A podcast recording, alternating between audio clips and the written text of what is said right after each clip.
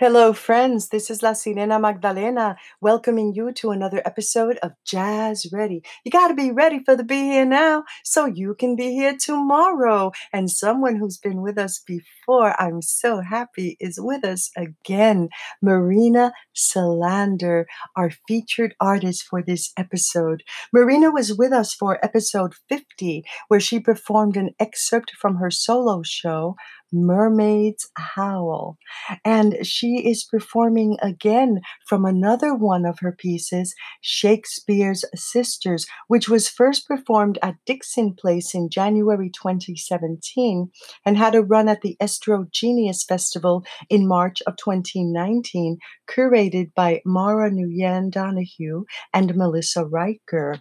The story takes place in an insane asylum somewhere in Middle America in the 1940s. Yes, that is the term that was used back in the 1940s insane asylum. And if we look at the mental health system today in the 21st century, well, let's just say it could still use some change. Mara is locked in the hydro ward and tries to write herself well by taking on Shakespeare both as an alter ego and as a writing partner. She explores the lives of her fellow inmates at the ward. She calls them her sisters. Shakespeare's Sisters, written, directed, and performed by Marina Celander. Inspired by Lara Jefferson's book, These Are My Sisters, a journal from inside of insanity. Interior, dreary room, faint pencil scribbles on the wall, woman whispering, scribbling, and moving, then sits at the table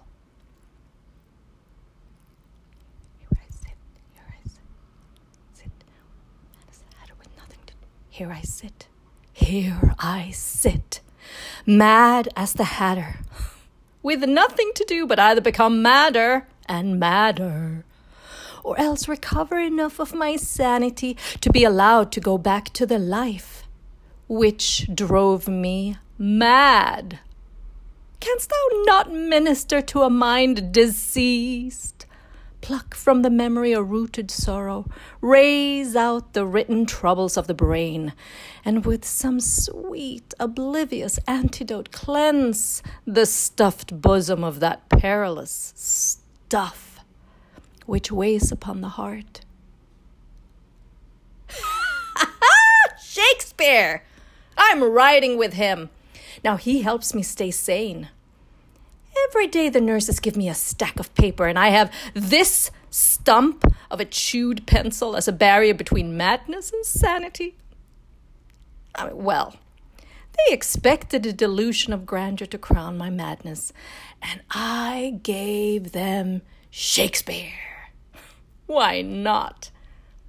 Now, he's a fine man, the best writer, some say, and he belongs to everybody even a woman such as me besieged with madness. And I tell you, the fierce force of madness gives me powers of expression that I never felt possible before.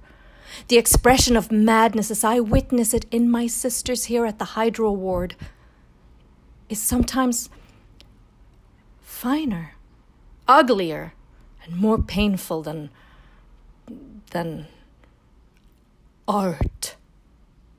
I see them dancing. I see them dancing their story, moving with lights and shadows. I see them humming their heartache as beautifully and as ugly as any art that you'd pay money for. And that is why I have asked Shakespeare to come out of his quiet English grave to help me write these stories down. Shakespeare! Another day has passed. Shakespeare's still out of his straitjacket. But this pencil, though, that Shakespeare's using, it's a scream. I mean, this is the leftovers after some lunatic with a voracious appetite spit up these splintered remnants. And oh, oh, oh, oh, it wasn't me. Mm-mm. Oh, it was La Luna, the moon. It is the very error of the moon. She comes more nearer earth than she was wont and makes men mad. Yeah, that's right. You used to write about madness too. And here you are, not in one of your dramas, but in a real life hydro, in a real life insane asylum with real life nut jobs. Let me tell you about them. Let me tell you about my sisters.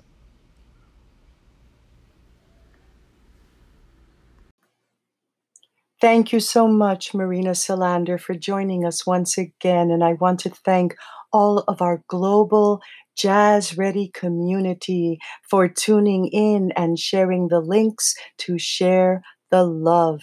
If you would like to know more about Marina's work, please visit halawai.org. Again, that's halawai.org, and it is spelled H A L A W A I dot org. The W is pronounced like a V.